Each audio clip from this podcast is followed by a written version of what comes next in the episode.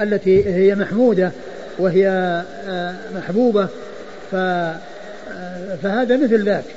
يعني رب الطيبين مثل رب اللهم رب جبريل وميكائيل وإسرافيل. نعم. أنزل رحمة من رحمتك وشفاء من شفائك على هذا الوجع. أنزل رحمة من رحمتك وشفاء من شفائك على هذا الوجع أي الذي يرقيه ويدعو لحصول الشفاء منه. قال حدثنا يزيد بن خالد بن موهب الرملي. يزيد بن خالد بن موهب الرملي هو ثقة أخرج حديث البخاري. أبو داود والنسائي بن ماجه. البخاري وأبو داود والنسائي بن ماجه.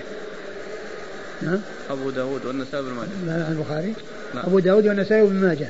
عن الليث. الليث بن سعد المصري ثقة أخرج له أصحاب كتب الستة.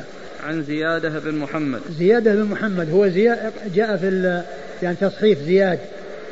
وذلك لأن زياد هو الجادة التي آه، معروف ومألوف بخلاف زيادة فإن هذا غير مألوف هذا الاسم ولكن مألوف زياد. ولهذا جاء التصحيف من شيء غير مألوف إلى شيء مألوف وهذا كثيرا ما يأتي التصحيف فيه.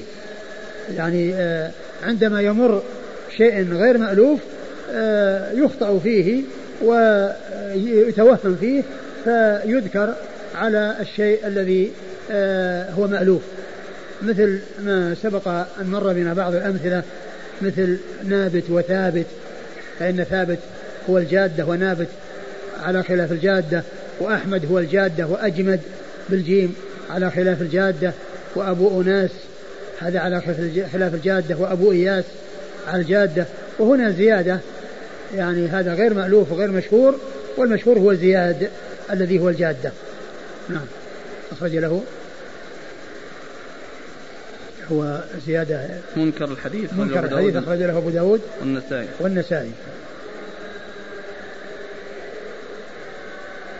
عن محمد بن كعب القرظي محمد بن كعب القرظي ثقة أخرجه أصحاب الكتب الستة. عن فضاء نعم. عن فضالة بن عبيد وهو صحابي أخرجه أصحاب الكتب الستة. البخاري في الأدب المفرد ومسلم وأصحاب السنن. البخاري في الأدب المفرد ومسلم وأصحاب السنن. عن أبي الدرداء. عن أبي الدرداء عويمر رضي الله عنه وحديثه أخرجه أصحاب الكتب الستة.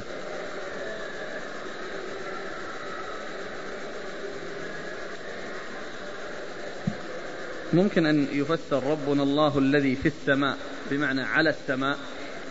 نعم بعض أهل العلم قال إنه إذا أريد إذا أريد بالسماء المبنية ففي بمعنى على.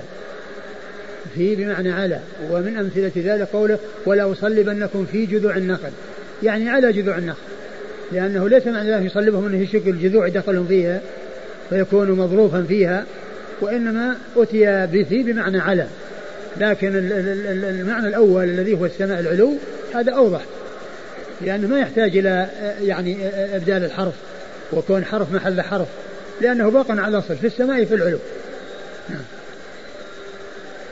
قال حدثنا موسى بن إسماعيل قال حدثنا حماد عن محمد بن إسحاق عن عمرو بن شعيب عن أبيه عن جده رضي الله عنه أن رسول الله صلى الله عليه وآله وسلم كان يعلمهم من الفزع كلمات. أعوذ بكلمات الله التامة من غضبه وشر عباده ومن همزات الشياطين وأن يحضرون. وكان عبد الله بن عمر رضي الله عنهما يعلمهن من عقل من بنيه ومن لم يعقل كتبه فأعلقه عليه. أعد متن. كان صلى الله عليه وسلم. عن, عن, عن عمرو بن شعيب عن أبيه عن جده. نعم. أن رسول الله صلى الله عليه وسلم كان يعلمهم من الفزع كلمات. أعوذ بكلمات الله التامة من غضبه وشر عباده ومن همزات الشياطين وأن يحضرون. وكان عبد الله بن عمر يعلمهن من عقل من بنيه ومن لم يعقل كتبه فأعلقه عليه. ثم أورد أبو داود حديث آه، آه، عمرو بن شعيب عن أبيه عن جده عبد الله بن عمرو العاص رضي الله تعالى رضي الله تعالى عنهما عن عبد الله وعن عمرو صاحب رسول الله صلى الله عليه وسلم. أن النبي صلى الله عليه وسلم كان يعلمهم يعني من الفزع. يعني إذا حصل يعني فزع أن يدعو بهذا الدعاء وأن يقول اللهم اللهم يقول اللهم إني أعوذ اللهم إني آه، آه، أعوذ بكلمات الله أعوذ, أعوذ بكلمات الله التامة من غضبه وأليم عقابه ومن همزات الشياطين وأن يحضرون. بكلمات الله التامة آه كلمات الله كلمات الله كونية وقدرية. كونية وقدري كونية وشرعية. فالآيات الكلمات الكونية هي كلامه الذي تكلم به من ذلك القرآن ومن ذلك يعني سائر كلام الله عز وجل الذي لا يتناهى ولا ينحصر. وقدرية كونية يعني مقاديره التي قدر بها. وكونه يعني يقول للشيء كن فيكون فهذه كلمات كونية وكلها في غاية التمام. فالله تعالى لا رد لحكمه ولا رد لقضائه وقدره ف يعني آآ آآ إرادته نافذة ومشيئته نافذة ولا يتخلف ما أراد الله كونا أن يكون. وكذلك كلمات الله عز وجل الشرعية فهي تامة يعني فهي تامة في أخبارها كلها صدق وفي وفي أوامرها ونواهيها عدل وحكمة. وتمت كلمة ربك صدقا وعدلا صدقا في الأخبار وعدلا في الأحكام وفي الأوامر والنواهي. و وأعوذ بك من غضبه وأليم عقابه يعني كونه يغضب ومن صفاته سبحانه وتعالى الغضب ويعني ينتج عن الغضب العقاب وكذلك من همزات الشياطين يعني ما يحصل منهم من وسوسة وأن يحضرون بأن يكونون معه ويكونون يعني حضروه لأنهم إذا ابتعدوا عنه فهو في خير وإذا قربوا منه فهو في شر. وكان ابن عمر يعلمها بنيه, بنيه ومن لم يعقل فإنه يكتبها ويعلقها عليه. وهذا الذي جاء عن ابن عمر آآ آآ مخالف لما جاء في الأحاديث عن النبي صلى الله عليه وسلم من النهي عن تعليق التمائم وبيان أنها من الشرك كما سبق أن مر. وعلى هذا فهذا الأثر لم يثبت عن عبد الله بن عمر رضي الله تعالى عنهما. لم يثبت عنه. و و وفيه عنعنة ابن إسحاق. ولكن الحديث الذي هو يعني هذا الدعاء الذي دعا يعني جاء ما يدل عليه ويشهد له. وأما الأثر فإنه ليس بثابت وهو مخالف لما جاء في الأحاديث عن الرسول صلى الله عليه وسلم من النهي عن التمائم وعن استعمال التمائم. نعم. نعم. هو له بن عمر هو بن عمر أنا قلت ابن عمر وممكن ان يكون بن عمر له اظن في تعليقا في فيه ابن عمر أظن في الحاشية في أظن في عون المعبود أظن أظن ذكر هذا.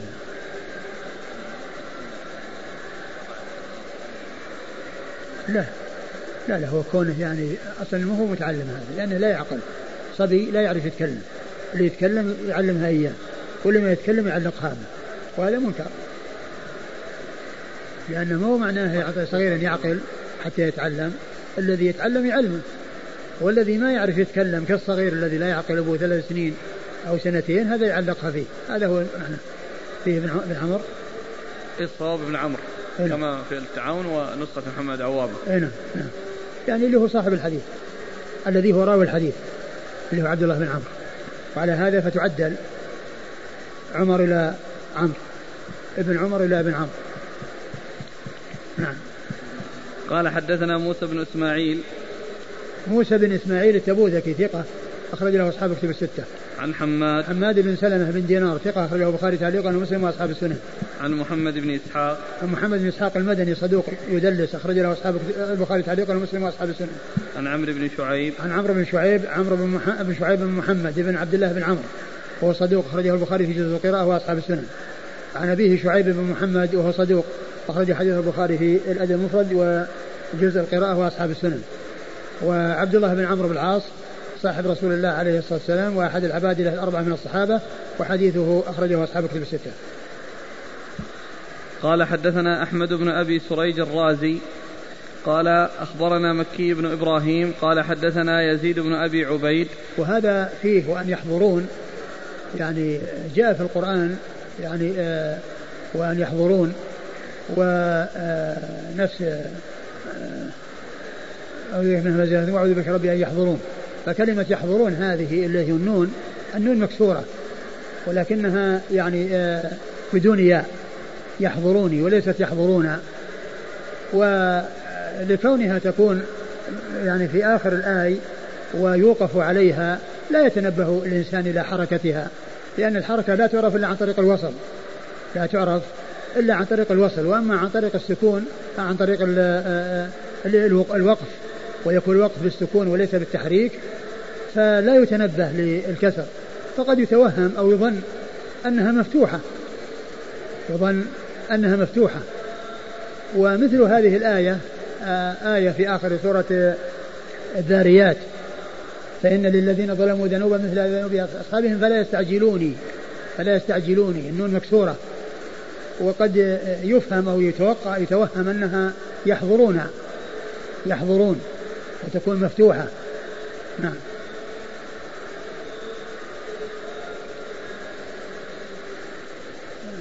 يستعجلون يستعجلون. الآية اللي في اللي في المؤمنون يحضرون والتي في في الذاريات يستعجلون. وكلها وكل منهم مكسورة النون وليست مفتوحة النون.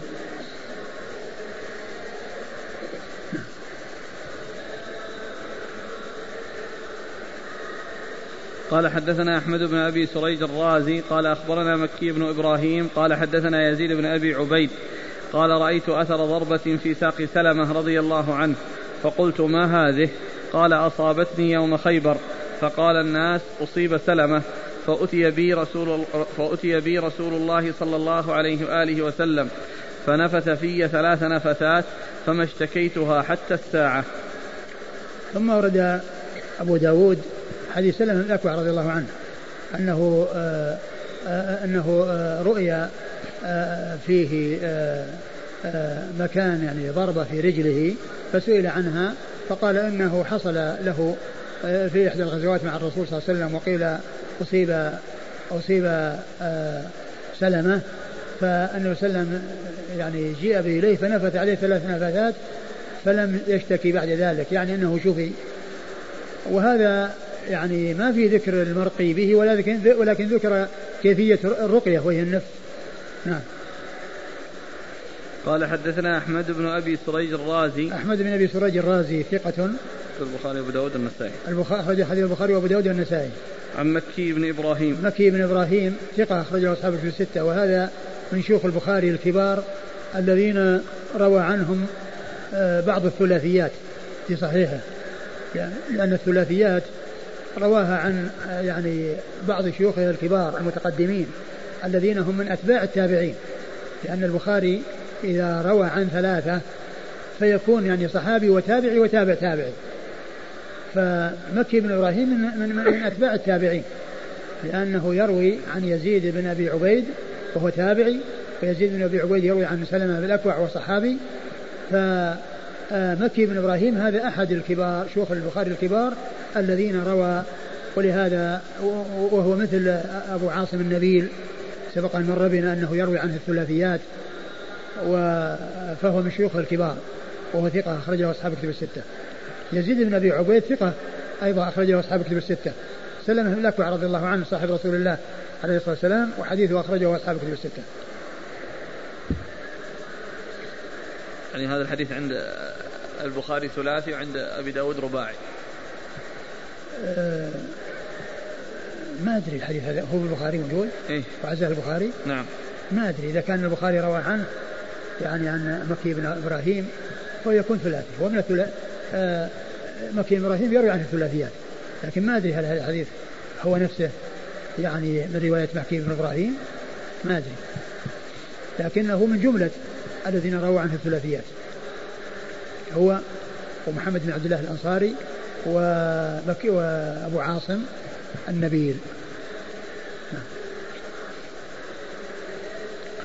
قال حدثنا زهير بن حرب وعثمان بن أبي شيبة قال حدثنا سفيان بن عيينة عن عبد ربه يعني بن سعيد عن عمرة عن عائشة رضي الله عنها أنها قالت كان النبي صلى الله عليه وعلى آله وسلم يقول يقول للإنسان إذا اشتكى يقول بريقه ثم قال به في التراب تربة أرضنا بريقة بعضنا يشفي سقيمنا بإذن ربنا.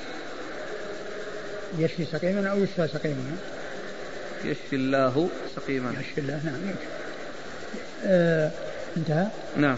أورد أبو داود حديث عائشة رضي الله تعالى عنها أن النبي صلى الله عليه وسلم كان إذا اشتكى أحد آه يعني آه بل بريقه يقول بريقه يقول. يقول بريقه يعني يفعل بريقه يعني يضع اصبعه على ريقه فيصيبه يعني البلل ثم يضعه على التراب ثم ينفث ويمسح به على على الوجع أو المكان الذي فيه الوجع.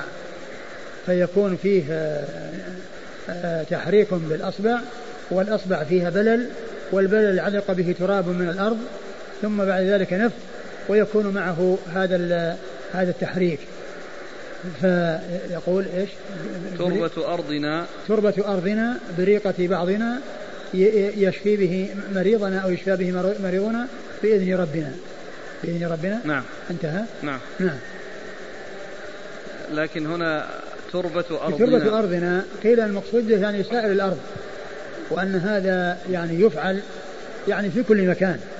ومنهم من يقول أن هذا في المدينة وتعميمه يعني أظهر لأنه ما جاء شيء يبين أن هذا خاص في المدينة وأنه لا يستعمل إلا في المدينة. نعم.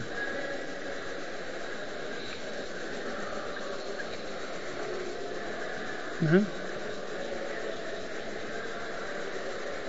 يعني بتقدير يشفي الله. لكن أظن فيه يعني في العون وكذا أنه قال قد قال يعني بالنبي المجهول.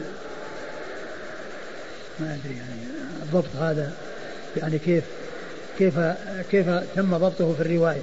لكن يعني إذا كان مفتوح فالمقصود به الفاعل هو الله واستقيم آه، هو المفعول به. وإن كان بالضم فهو آه، نائب الفاعل الذي هو استقيم المشفي. نقل عن السندي يقول بصيغة المجهول علة للممزوج قاله السندي.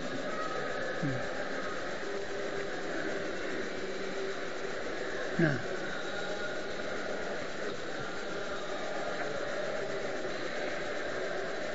قال حدثنا زهير بن حرب. زهير بن حرب أبو خيثمة ثقة أخرج له أصحاب الكتب الستة إلا ابن ماجه.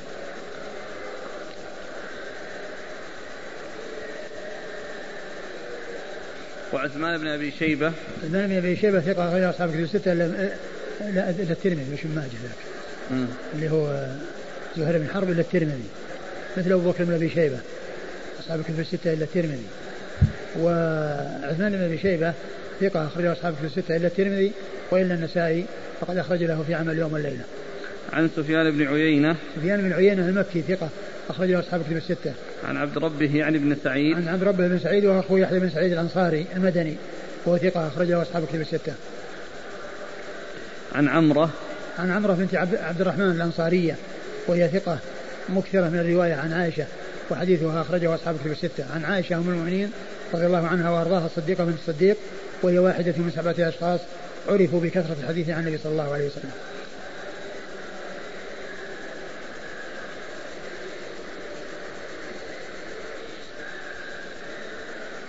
قال حدثنا مسدد قال حدثنا يحيى عن زكريا قال حدثني عامر عن خارجة بن الصلت التميمي عن عمه رضي الله عنه أنه أتى رسول الله صلى الله عليه وآله وسلم فأسلم. ثم أقبل راجعا من عنده فمر على قوم عندهم رجل مجنون موثق بالحديد. فقال أهله إنا حدثنا أن صاحبكم هذا قد جاء بخير فهل عندكم شيء تدا فهل عندك شيء تداويه؟ فرقيته بفاتحة الكتاب فبرئ فأعطوني مئة شاة فأتيت رسول الله صلى الله عليه وآله وسلم فأخبرته فقال هل إلا هذا؟ وقال مسدد في موضع آخر هل قلت غير هذا؟ قلت لا. قال خذها. فلعمري لمن أكل برقية باطل لقد أكلت برقية حق. ثم ورد أبو داود هذا الحديث عن عمي خارجة. نعم. خارجة بن الصلت رضي الله تعالى عنه أنه جاء إلى النبي صلى الله عليه وسلم وأسلم ورجع وأنه آه، لقي أناسا عندهم شخص آه، مجنون موثق بالحديث فقالوا إنك جئت من هذا الرجل هل عندك من شيء يعني تعالج به؟ فقال نعم فيعني آه، رقاه بفاتحة الكتاب وأعطوه مئة من الغنم وأخبر النبي صلى الله عليه وسلم وقال له كل فلعمري من أكل برقية باطل لقد أكلت برقية حق. وهذا يعني يدلنا على الرقية بالقرآن وبفاتحة الكتاب وأن أخذ الشيء على الرقية أن ذلك سائق لأن هذا من قبيل العلاج ومن قبيل التداوي. ومعلوم أن العلاج يكون بالقرآن وغير القرآن وبالأدوية التي أودع الله تعالى فيها الشفاء علمها من علمها وجهلها من جهلها وأخذ الأجرة على ذلك وأخذ شيء مقابل ذلك لا بأس به. نعم. عن خارجة بن الصلت التميمي عن عمه أنه أتى رسول الله صلى الله عليه وآله وسلم فأسلم ثم أقبل راجعا من عنده فمر على قوم عندهم رجل مجنون موثق بالحديد. يقال فيه مس مثلا؟ اي نعم. مجنون يعني موثق بالحديد بسبب الجن المس. فقال أهله إنا حدثنا أن صاحبكم هذا قد جاء بخير فهل عندك شيء تداويه؟ فرقيته بفاتحة الكتاب فبرئ. فأعطوني مئة شاه فأتيت رسول الله صلى الله عليه وسلم فأخبرته. فقال هل إلا هذا؟ وقال هل إلا هذا يعني هل لم يحصل منك إلا هذا الذي قلته من الرقية بفاتحة الكتاب؟ يعني ما في شيء آخر غير هذا؟ نعم. وقال مسدد في موضع آخر هل قلت غير هذا؟ قلت لا. قال خذها. يعني الرسول صلى الله عليه وسلم تحقق بأن الرقية آه، كانت بهذا الأمر السائغ وأنه ليس شيء هناك شيء وراءه مما يحذر لأنه قصر الأمر على الرقية بفاتحة الكتاب وفاتحة الكتاب من خير ما يرقى به لأنها أم أم القرآن وأم الكتاب وفاتحة القرآن. نعم. قال قلت لا قال خذها فلعمري. وهذا في دليل على أن لعمري ليست من الأقسام لأن آه وإنما هي من ألفاظ التأكيد التي يؤتى بها لتأكيد الكلام. لعمري مثل آه لا جرم وحقا وغير ذلك من العبارات التي يؤكد بها الكلام وليست في قسم. ولهذا جاءت في حديث الرسول صلى الله عليه وسلم وجاءت في كلام الصحابة وجاءت في كلام يعني من بعدهم من التابعين وغيرهم. إلى زمننا هذا. فكان الشيخ محمد بن إبراهيم رحمة الله عليه في بعض مؤلفاته يستعملها يقول لعمري كذا ولعمري كذا. وكان وكان مما أذكر ما قاله في في رده على ابن محمود رحمه الله قاضي قطر الذي كان ألف كتابا في جواز الرمي قبل الزوال. فالشيخ محمد إبراهيم رد عليه في رسالة سماها نصيحة الإخوان نصيحة ال ال سماها آه، تحذير الناسك مما أحدثه ابن محمود في المناسك. تحذير الناسك مما أحدثه ابن محمود في المناسك. فإنه يأتي فيها بقوله لعمري وقبل ذلك عائشة رضي الله عنها كما سبق أن أشرت إليه في أنها قالت لعمري لمن لمن آه، حج أو اعتمر أو ما لعمري ما أتم الله حج أو عمرة من حج أو اعتمر ولم يطف ولم يسعى بين الصفا والمروة لعمري. نعم.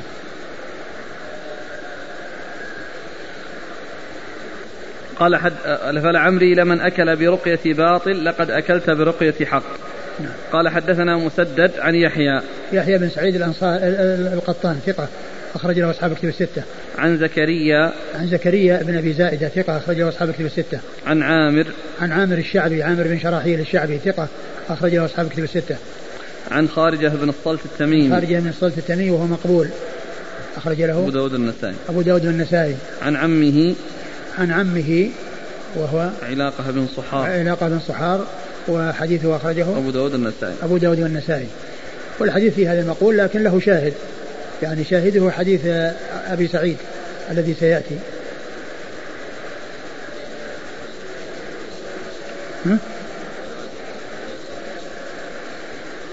نعم هذا يدل عليه.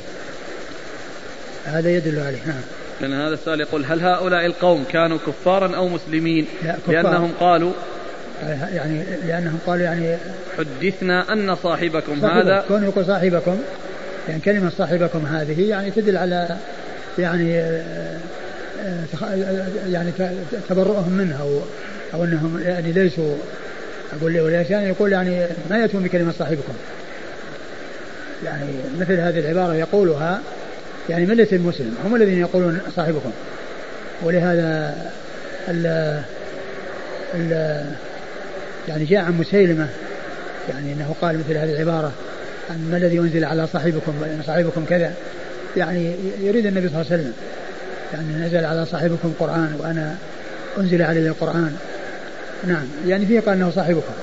فمثل هذه العبارة يعني يأتي بها لا يأتي بها من كان مسلما.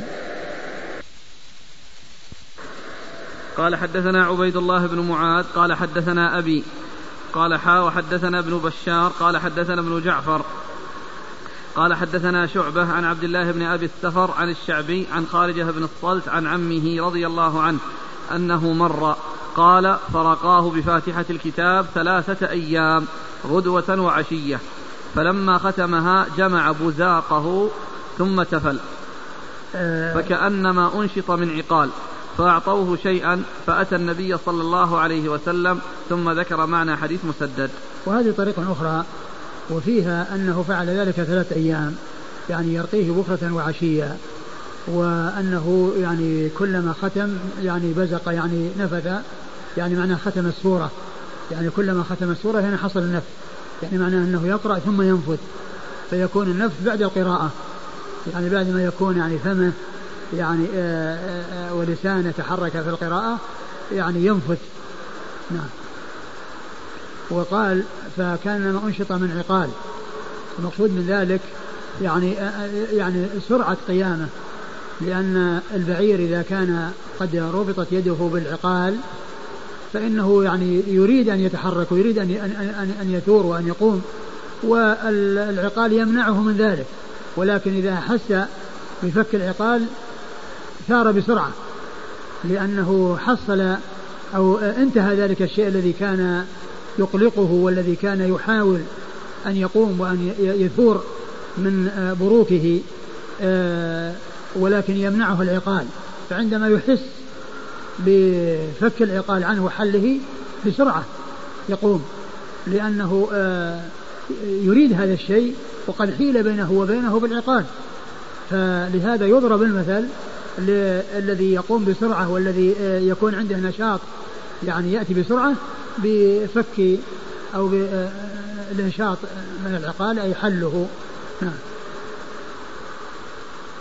قال حدثنا عبيد الله بن معاذ. عبيد الله بن معاذ هو ثقة أخرج له. البخاري ومسلم وأبو داود النسائي. البخاري ومسلم وأبو داود النسائي. عن أبيه. البخاري ومسلم. وأبو داود النسائي. شوف التقريب.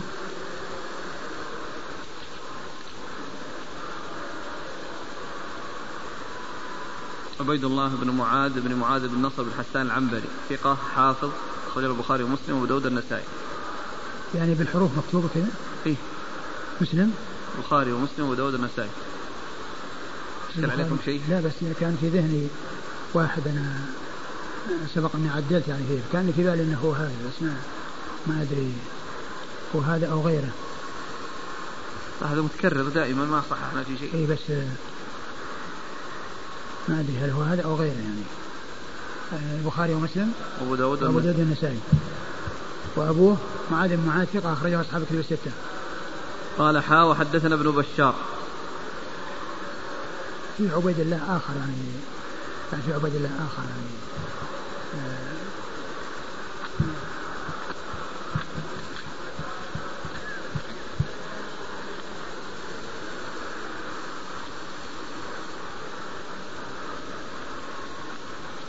من شيوخ أبي داود.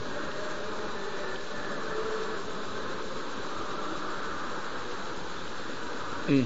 نعم. عبيد الله بن سعد بن إبراهيم. أيوه هذا اللي اللي فيه أظن فيه ميم. رمز له هذا مثل هذا رمز له خاء ميم تاء سين. خاء ميم. تاء سين. إيه؟ وحنا غيرنا ميم إلى دال. دال. نعم هذا هو.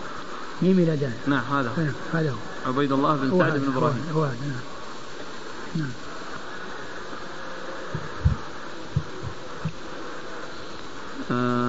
قال حا وحدثنا ابن بشار ابن بشار محمد بن بشار الملقب بن دار ثقة أخرجه أصحاب الكتب الستة وهو شيخ لأصحاب الكتب الستة. لكن هذه مشكلة هذه. وإيش؟ كيف يحول ويرجع من أول؟ وهو حدثنا حدثنا. وش اللفظ؟ أوله يقول حدثنا عبيد الله بن معاذ قال حدثنا أبي قال حاء وحدثنا ابن بشار قال حدثنا ابن جعفر وجعلها بين معكوفتين ثم قال عن شعبة. حدثنا شعبة. وش اللي بين معكوفتين؟ هذه التحويل. كل التحويل؟ إيه. وهو يحول من أول شيخ. ليش ما يقول يعني حدثنا؟ لا بس على ذاك يعبر أبي. والثاني ما يعبر عن بأبي الثاني من هو؟ الثاني لا هم اثنين يختلفون في الشيخ والشيخ الشيخ. عبيد الله بن معاذ عن أبيه وهذا حب ابن بشار عن ابن جعفر. أي وش وش الصيغة في الاثنين؟ كله هذا حدثنا عبيد الله بن معاذ قال حدثنا أبي قال حاء وحدثنا ابن بشار قال حدثنا ابن جعفر. طيب كلهم يلتقون عند إسنادين يلتقون عند شعبة. بس التحويل من أول الشيخ يصير هذا؟ لا تحويل من في أي مكان. حاء من أول شيء يبدأ. قال حدثنا عبيد الله بن معاذ قال حدثنا أبي. قال طيب. حاء. أيوه هذا هو. وحدثنا ابن بشار. طيب. قال حدثنا ابو جعفر. طيب وش الإشكال؟ ما يحتاج يقول حاء. ها؟ ما يحتاج يقول حاء. مثل العون. العون المعبود. لا بس الآن بس الآن هذا ذكر شيخه وشيخ شيخه. ثم رجع إلى الإسناد الثاني فيه شيخ وشيخ شيخ. طريقة التحويل. لأنه ذكر شيخ وشيخ شيخ. ثم حول وأتى بشيخ ثاني وشيخ شيخ ثاني. ما في اشكال لو قال بدون وحدثنا تمشي. ها؟ هذا التحويل هو بهذه الطريقة حاول حدثني لأن لأن آه، التحويل فيه وحدثنا أقول كل تحويل الحا فيها وحدثنا حا وحدثنا قال حا وحدثنا ابن بشار. نعم بشار الملقب من دار مر ذكره عن ابن جعفر. ابن جعفر ومحمد بن جعفر الملقب غندر. وهو ثقة أخرجه أصحاب كتب الستة. عن شعبة عن شعبة بن الحجاج الواسطي ثم البصري وهو ثقة أخرجه أصحاب كتب الستة. عن عبد الله بن أبي السفر عن الشعبي عن, عن عبد الله عن عبد الله بن أبي السفر وهو تقدم لا, لا, لا. تقدم. نعم أخرجه أصحاب الكتب إلا الترمذي أخرجه ثقة أخرجه أصحاب الكتب الستة إلا الترمذي عن الشعبي عن خارجة بن الصلت عن عمه نعم مر ذكره قال حدثنا أحمد بن يونس قال حدثنا زهير قال حدثنا سهيل بن أبي صالح عن أبيه أنه قال سمعت رجلا من أسلم قال كنت جالسا عند رسول الله صلى الله عليه وآله وسلم فجاء رجل من أصحابه فقال يا رسول الله لدغت الليلة فلم أنم حتى أصبحت. قال ماذا؟ قال عقرب قال أما إنك لو قلت حين أمسيت أعوذ بكلمات الله التامات من شر ما خلق لم تضرك إن شاء الله. ثم ورد أبو داود حديث رجل من أسلم أنه أن رجلا جاء النبي صلى الله عليه وسلم وقال الرجل أسلم يقول كنت جالسا عند الرسول صلى الله عليه وسلم فجاءه رجل من أصحابه. نعم جاء رجل من أصحابه فقال يا رسول الله إنني لم أنم. لدغت الليلة فلم أنم حتى أصبحت لدغت الليلة فلم أنم حتى أصبحت يعني أنه بسبب اللدغة آه، استمر بي السهر يعني من الوجع حتى جاء الصباح. فقال أما إنك أما إنك لو قلت حين أمسيت أعوذ بكلمات الله التامات من شر ما خلق لم تضرك إن شاء الله. آه، أما إنك لو قلت حين أمسيت أعوذ بكلمات الله التامات من شر ما خلق لم تضرك إن شاء الله. وكلمة إن شاء الله يعني بمشيئة الله. لم تضرك بمشيئة الله. يعني إذا شاء الله ذلك فإنه يقع. وقول لم تضرك يعني يحتمل أن يكون المراد أنه لم يحصل الضرر أصلا أو أنه وجد ولكنه مع حصول اللدغة يعني لا يحصل الضرر لأنه قد يوجد السبب ويتخلف المسبب الذي هو الضرر. نعم. قال حدثنا أحمد بن يونس. أحمد بن يونس ثقة أخرج له أصحاب كتب الستة. عن زهير. زهير بن معاوية ثقة أخرج له أصحاب كتب الستة. عن سهيل بن أبي صالح. سهيل بن أبي صالح صدوق أخرج له أصحاب كتب الستة. عن أبيه عن أبي صالح أبو صالح آه، سمان آه، آه، ذكوان السمان وهو ثقة أخرج له أصحاب كتب الستة. عن رجل من أسلم. عن رجل من أسلم يعني من أصحاب النبي صلى الله عليه وسلم. يقول الحافظ هو أبو هريرة. أبو هريرة؟ يقول الحافظ. أبو هريرة دوسي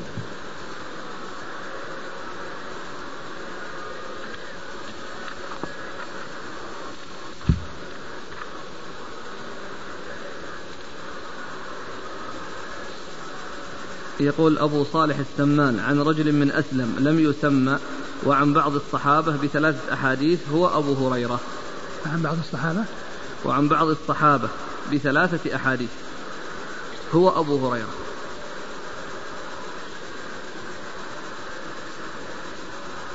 عن بعض الصحابة بثلاث أحاديث؟ يعني جاء هكذا وهكذا الصورة؟ أبو صالح السمان جاء عن رجل من أسلم لم يسمى. وجاء وعن بعض الصحابة. بدل يعني في طريق أخرى. أيوه. وعن بعض الصحابة بثلاثة أحاديث. هو أبو هريرة لأنه في طريقته في المبهمات يجمع إيه الأسانيد. بس- معلش بس أبو هريرة دوسي وهذا أسلمي.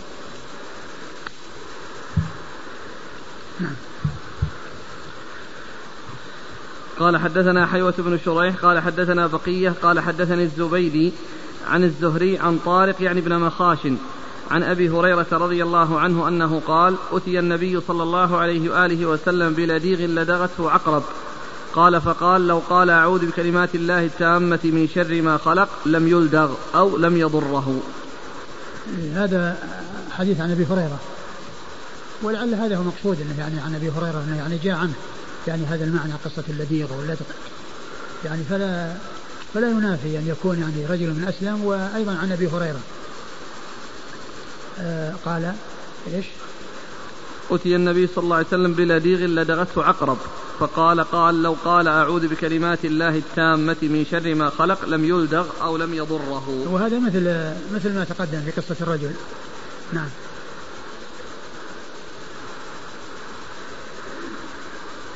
قال حدثنا حيوة بن شريح.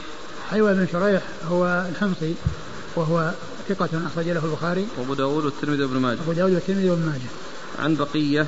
عن بقية بن الوليد وهو صدوق أخرجه البخاري تعليقا ومسلم وأصحاب السنة. عن الزبيدي. عن الزبيدي محمد بن الوليد. الزبيدي وهو ثقة أخرجه أصحاب الكتب الستة إلا الترمذي. عن الزهري. عن الزهري محمد بن مسلم بن عبيد الله بن شهاب ثقة أخرج له أصحاب الكتب الستة. عن طارق يعني ابن مخاشن. طارق يعني ابن خاشن وهو مقبول أخرج له. أبو داود والنسائي في عمل يوم الليلة. أبو داود والنسائي في عمل اليوم والليلة عن أبي هريرة. عن أبي هريرة عبد الرحمن بن صخر الدوسي صاحب رسول الله صلى الله عليه وسلم وأكثر أصحابه حديثا على الإطلاق رضي الله عنه وأرضاه. طارق بن حاشم في في العون. لأن هنا عندنا ابن مخاشن وحاط في الحاشية يقول بفتح الميم. والحافظ بن حجر قال ابن محاسن وقال أيضا ابن مخاشن يعني ذكر هذا وهذا. يعني في التقريب إيه لكن قال وقيل بمعجمتين وضم أوله. نعم اللي هو مخاشن. يعني معجمتين على الحاء وعلى الشين. يعني المعجمة الأولى الخاء يعني أخت الحاء وعلى الشين أخت السين وفي بعضها أنه بالمحاسن يعني بالمهملتين. فيكون في الإهمال بالفتح وفي الإعجام بالضم. لا وحتى وحتى هذا ظن بعون المعبود ذكر هذا وهذا. شفت بعون المعبود.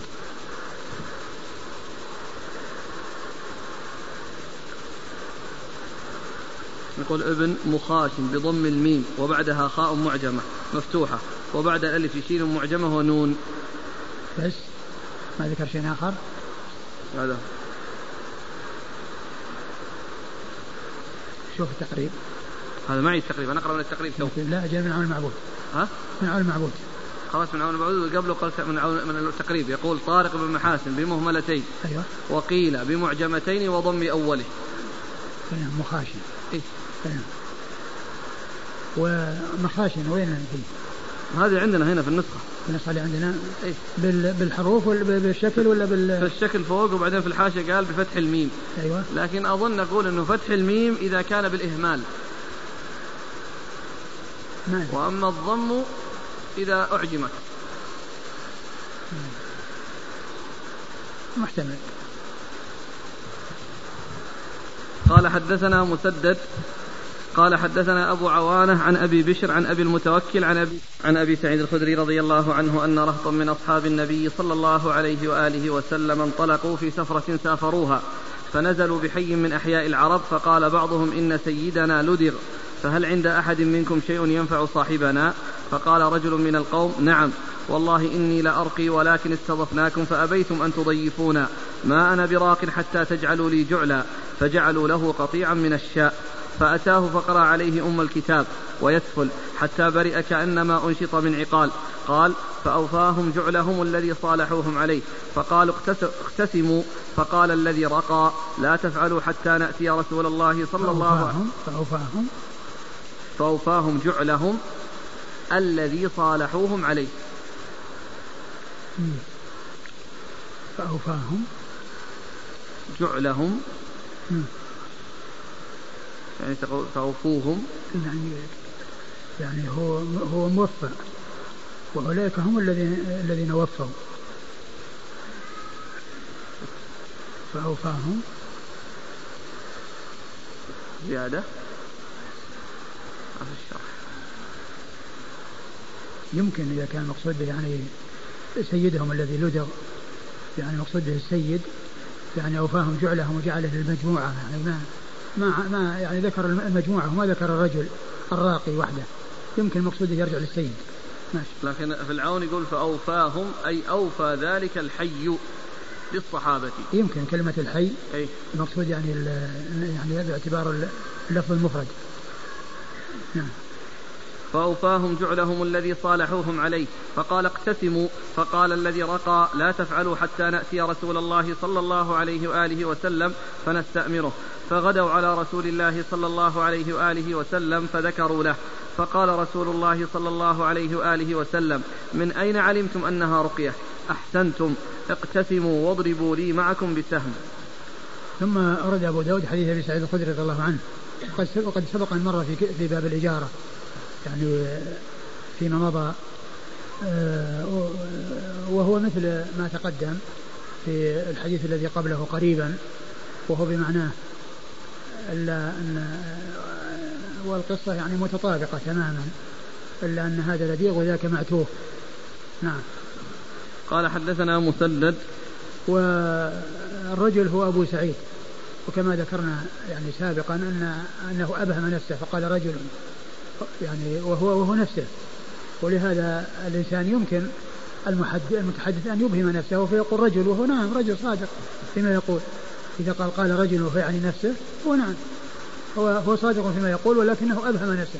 بدل ما يقول يعني فقلت أو فعلت أنا كذا وكذا يعني يأتي به مبهم مبهما نفسه فيقول قال رجل. وهذا الرجل هو أبو سعيد صاحب الحديث ولكنه أبهم نفسه. نعم. قال حدثنا مسدد مسدد مر ذكره عن أبي عوانة أبي عوانة الوضاح بن عبد الله اليشكري ثقة أخرج له أصحاب الكتب الستة عن أبي بشر عن أبي بشر وهو جعفر بن اياس بن أبي وحشية ثقة أخرج له أصحاب الكتب الستة. عن أبي المتوكل. عن أبي المتوكل الناجي وهو علي بن بن داود بن داود وهو ثقة أخرج أصحاب ثقة أخرج أصحاب الكتب الستة. عن أبي سعيد الخدري. عن أبي سعيد الخدري سعد بن مالك بن سنان الخدري رضي الله عنه صاحب رسول الله صلى الله عليه وسلم وهو أحد السبعة المعروفين بكثرة الحديث عن النبي صلى الله عليه وسلم. قال حدثنا عبيد الله بن معاذ قال حدثنا أبي قال حا وحدثنا ابن بشار قال حدثنا محمد بن جعفر قال حدثنا شعبة عن عبد الله بن أبي السفر عن الشعبي عن خارجة بن الصلت التميمي عن عمه رضي الله عنه أنه قال أقبلنا من عند رسول الله صلى الله عليه وآله وسلم فأتينا على حي من العرب. فقال فقالوا إنا أنبئنا أنكم قد جئتم من عند هذا الرجل بخير فهل عندكم من دواء أو رقية؟ فإن عندنا معتوها في القيود. قال فقلنا نعم. قال فجاءوا بمعتوه في القيود. قال فقرأت عليه فاتحة الكتاب ثلاثة أيام غدوة وعشية. كلما ختمتها أجمع بزاقي ثم أسفل فكأنما نشط من, نشط من عقال. قال فأعطوني جعلا فقلت لا. حتى أسأل رسول الله صلى الله عليه وآله وسلم فقال كل فلعمري من أكل برقية باطل لقد أكلت برقية حق. الإسناد؟ قال حدثنا عبيد الله بن معاذ عن أبيه قال حاوى حدثنا ابن بشار عن ابن جعفر عن شعبة عن عبد الله بن أبي السفر عن الشعبي عن خالد بن الصلت عن عمه. هو نفس الإسناد نفس, نفس تمام. يعني هو اللفظ هو نفس اللفظ. لا زيادة شوي. أيوه. جمعتوه في القيود. آه. وهناك مجنون. مم. ولكن نفس الرجال هم نفس الرجال. نعم نفس. ما أدري. فإذا جاء السؤال هل من منهج أبي داود تكرار الأحاديث بدون يعني زيادة أو بدون تغيير؟ مو مثل البخاري يكرر لكن لابد من فائدة في التكرار إسناد أو متن؟ ما إيش؟ لا سياق وين؟ يعني لف أبي السفر؟ يمكن. ثم ذكر معنى حديث مسدد. هناك ما ما ذكر اللي بهذا الإسناد ما ذكره إيه. ذكر الأول لإسناد مسدد عن يحيى عن زكريا. يعني هنا قال بمعناه وهنا المعنى متقارب إلا انها بس في بعض بعض الكلمات. يعني هو الحقيقة كان مناسبا يكون كل ما يتعلق بالقصة هذه يكون مع بعض. الآن فصل بينها بحديث أبي سعيد. وبعض الأحاديث. يعني في حديث أبي سعيد فاصل؟ حديث أبي هريرة. لو قال كلما نعم نعم. لا هو, هو يعني تأخيره آه، الحقيقة المناسب أن يكون تابع للطرق السابقة. في العون نعم. قال حدثنا القعنبي عن مالك عن ابن شهاب عن عروة عن عائشة رضي الله عنها زوج النبي صلى الله عليه وآله وسلم أن رسول الله صلى الله عليه وآله وسلم كان إذا اشتكى يقرأ في نفسه بالمعوذات وينفث. فلما اشتد وجعه كنت أقرأ عليه وأمسح عليه بيده رجاء بركتها. ثم ورد أبو داود حديث عائشة رضي الله عنها. أن وسلم إذا أصابه وجع يقرأ في نفسه يعني هو نفسه يقرأ وينفث يعني ويمسح بيده فلما يعني ثقل فكانت يعني تقرأ وتنفث وتمسك يدها لتمسح به ترجو بركتها. يعني يكون يده صلى الله عليه وسلم هي التي تمسح بدلا من يدها. كان إيش؟ كان تقول كان إذا اشتكى يقرأ في نفسه بالمعوذات وينفث. وقول في نفسه يعني آه آه هو الذي يتولى هذا وليس مع ذلك يقرأ في نفسه يعني حديث نفس وأنه لا ينطق ولا يتكلم. بل فيه كلام ولكنه آه يعني يمكن آه سرا ولم يكن جهرا وإلا فإن النفس وحديث النفس والقراءة في النفس لا يقال لها قراءة وإنما القراءة تكون بتحريك اللسان والشفتين. هذه القراءة. لا تكون بكون الإنسان يعني يطبق شفتيه ويثبت لسانه ثم بعد ذلك يستعرض. قد يستعرض الإنسان القرآن ويأتي على باله يعني مرتبا ولكن لا يقال هذا قرأ قرآن. قراءة القرآن لا بد فيها من تحريك ولهذا جاء في القرآن لا تحرك به لسانك لتعجل به. إن علينا جمعه وقرآنه. فكان عندما يلقيه جبريل عليه يحرك لسانته لسانه يخشى أن يفوت شيء. فالله عز وجل قال له لا تحرك به لسانك. وإذا انتهى جبريل آه، فإن أنه يكون قد حفظ ذلك الذي ألقي عليه فليس بحاجة إلى تحريك اللسان. وأصحاب الرسول صلى الله عليه وسلم كانوا يصلون وراءه في الصلاة السرية ويعرفون قراءته باضطراب لحيته. يعني العوارض والجوانب اللي يعني لكونه يحرك يعني شفتيه ولسانه. اضطراب اللحية ما يكون إلا عن طريق التحريك. فهذه القراءة السرية. وأما حديث النفس ما يقال له كلام. كما قال صلى الله عليه وسلم إن الله تجاوز لأمتي ما حدثت به أنفسها ما لم تتكلم وتعمل. فإذا قوله في نفسه يعني محمول على أنه يعني هو نفسه يقرأ وأن يكون ذلك آه، سرا بينه وبين نفسه صلى الله عليه وسلم إيش بعده؟ فلما اشتد وجعه كنت أقرأ عليه وأمسح عليه بيده رجاء بركتها كانت هي تقرأ وتمسح بيده بدلا من يدها هي يعني تمسك يده وتجريها على جسده رجاء بركتها يعني بركة يده صلوات الله وسلامه وبركاته عليه. قال حدثنا القعنبي عن مالك. القعنبي ومالك مر ذكره عن ابن شهاب عن عروة. وعروة بن الزبير بن العوام ثقة فقيه أخرج له أصحاب الستة. عن عائشة وقد مر ذكرها. باب في السمنة. والله تعالى أعلم وصلى الله وسلم وبارك على عبده ورسوله نبينا محمد وعلى آله وأصحابه أجمعين. جزاكم الله خيرا وبارك الله فيكم ونفعنا الله بما قلتم. يقول السائل رجل معه ثولة عطر يريد أن يعطر بها حجرة الرسول صلى الله عليه وسلم. فهل هذا جائز؟ لا ليس له ذلك. وإنما يعني لأنه ما ورد شيء عن السلف أنهم كانوا يفعلون هذا. نعم. يعني ما تقاس على الكعبة تعطر. لا ما تقاس. جزاكم الله خيرا وبارك الله فيكم ونفعنا الله ما قلت.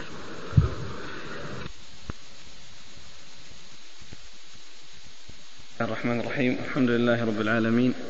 والصلاة والسلام على عبد الله ورسوله نبينا محمد وعلى آله وصحبه أجمعين. أما بعد قال الإمام أبو داود السجستاني رحمه الله تعالى باب في السمنة. قال حدثنا محمد بن يحيى بن فارس. قال حدثنا نوح بن يزيد بن سيار. قال حدثنا إبراهيم بن سعد عن محمد بن إسحاق عن هشام بن عروة عن أبيه عن عائشة رضي الله عنها أنها قالت أرادت أمي أن تسمنني لدخولي على رسول الله صلى الله عليه وآله وسلم فلم أقبل فلم أقبل عليها بشيء مما تريده. فلم أقبل. فلم أقبل عليها بشيء مما تريد حتى أطعمتني القثاء بالرطب فسمنت عليه كأحسن السمن. بسم الله الرحمن الرحيم. الحمد لله رب العالمين وصلى الله وسلم وبارك على عبده ورسوله نبينا محمد وعلى آله وأصحابه أجمعين. أما بعد باب في السمنة. والمراد بالسمنة تعاطي يعني الشيء الذي يكون به السمن. والمراد بالسمن أيضا السمن الذي آه ليس بفاحش وليس بشديد الذي يكون مضرة على صاحبه. وإنما المقصود من ذلك السمن المقبول الذي ليس فيه مضرة على صاحبه. وإلا فإن السمن الشديد الذي يترتب عليه مضرة على صاحبه هذا ليس بمحمود. وقد أورد أبو داود حديث عائشة رضي الله عنها أن أمها أرادت أن تسمنها لتدخلها على النبي صلى الله عليه وسلم أي تمهيدا لدخولها أو لإدخالها على النبي صلى الله عليه وسلم وزفافها عليه صلوات الله وسلامه وبركاته عليه. فلم تقبل على الشيء الذي تعطيها إياه من أجل أن يسمنها. ويقولون الشيء الذي يعطى للشخص ليسمن السمنة. السمنة يعني للشيء الذي يعطى إياه ليحصل به السمن. فكانت لا تقبل أي لا توافق ولا ترضى بأنواع الأشياء التي تعطيها إياها لتسمن بها فأعطتها القثة برطب فأقبلت عليه أو وافقت عليه فسمنت أحسن ما يكون السمن. فقولها أعطتها القثة والرطب يعني أن هذا ال ال ال الشيء الذي به التسميم وافقت عليه عائشة ولم تكن وافقت على ما سوى ذلك مما كانت أمها أرادت أن أرادت منها أن تأكله وأن تستعمله ليحصل لها السمن ولكنها لما أعطتها القثة بالرطب وجعلتها تستعملهما معا حصل لها السمن الذي تريد. وقد عرفنا أن السمن المقصود ليس السمن الفاحش الذي يكون مضرا على صاحبه وإنما السمن المعقول, المعقول المقبول الذي فيه فائدة بدون مضرة وفيه منفعة بدون مضرة. نعم.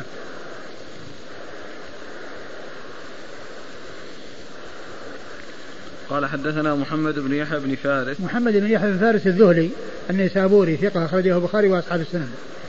عن نوح بن يزيد بن سيار. عن نوح بن يزيد بن سيار وهو ثقة أخرجه أبو داود. ثقة أخرج له أبو داود عن إبراهيم بن سعد عن إبراهيم بن سعد وهو ثقة أخرجه أصحاب كتب الستة. عن محمد بن إسحاق. محمد بن إسحاق المدني صدوق أخرجه البخاري تعليقا ومسلم وأصحاب السنن. عن هشام بن عروة. عن هشام بن عروة بن الزبير ثقة اخرج له أصحاب كتب الستة. عن أبيه. عن أبيه عروة بن الزبير العوام ثقة فقيه أحد فقهاء المدينة السبعة في عصر التابعين اخرج له أصحاب كتب الستة. عن عائشة. عن عائشة أم المؤمنين رضي الله عنها وأرضاها الصديقه بن الصديق وهي واحدة من سبعة أشخاص عرفوا بكثرة الحديث عن النبي صلى الله عليه وسلم. قال رحمه الله تعالى باب في الكاهن. قال حدثنا موسى بن إسماعيل قال حدثنا حماد قال حا وحدثنا مسدد. قال حدثنا يحيى عن حماد بن سلمة عن حكيم الأثرم عن أبي تميمة عن أبي هريرة رضي الله عنه أن رسول الله صلى الله عليه وعلى آله وسلم قال من أتى كاهنا؟ قال موسى في حديثه فصدقه بما يقول ثم اتفقا أو أتى امرأة قال مسدد امرأته حائضا أو أتى امرأة قال مسدد امرأته في دبرها فقد برئ مما أنزل الله على محمد. ثم ورد أبو داود باب في الكاهن. والكاهن هو الذي يدعي الغيب ويدعي علم الغيب ويخبر عن المغيبات وغالبا ما يكون ذلك باستخدام الشياطين. والتعويل عليهم أي شياطين الجن. ومن المعلوم أن شياطين الجن قد يحصل لهم أنه يحصل لهم الانتقال بسرعة إلى أماكن مختلفة والوقوف على ما يمكنهم الوقوف عليه ولكنهم لا يعلمون الغيوب ولا يعلم الغيب على الإطلاق إلا الله سبحانه وتعالى. وهم قد يحصل لهم لخفة انتقالهم وسرعة انتقالهم من مكان إلى مكان يعرفوا الشيء الذي يكون في المكان. لكنهم لا يستطيعون أن يعرفوا كل شيء وأن يقفوا على كل شيء. والله تعالى قد أخبر في كتابه العزيز في قصة سليمان في سورة سبأ قال فلما قضينا عليه الموت ما دلهم على موته إلا دابة الأرض تأكل من ساءته فلما خر تبينت الجن أن لو كانوا يعلمون الغيب ما لبثوا العذاب المهين. تبينت الجن أن لو كانوا يعلمون الغيب ما لبثوا العذاب المهين. ف لا يطلعون على كل غيب ولا ولكنهم قد يطلعون على بعض الغيوب التي آه، ينتقلون من مكان إلى مكان فيرون الشيء ولخفتهم وسرعة انتقالهم وإلا فإن الغيب على الإطلاق لا يعلمه إلا الله سبحانه وتعالى.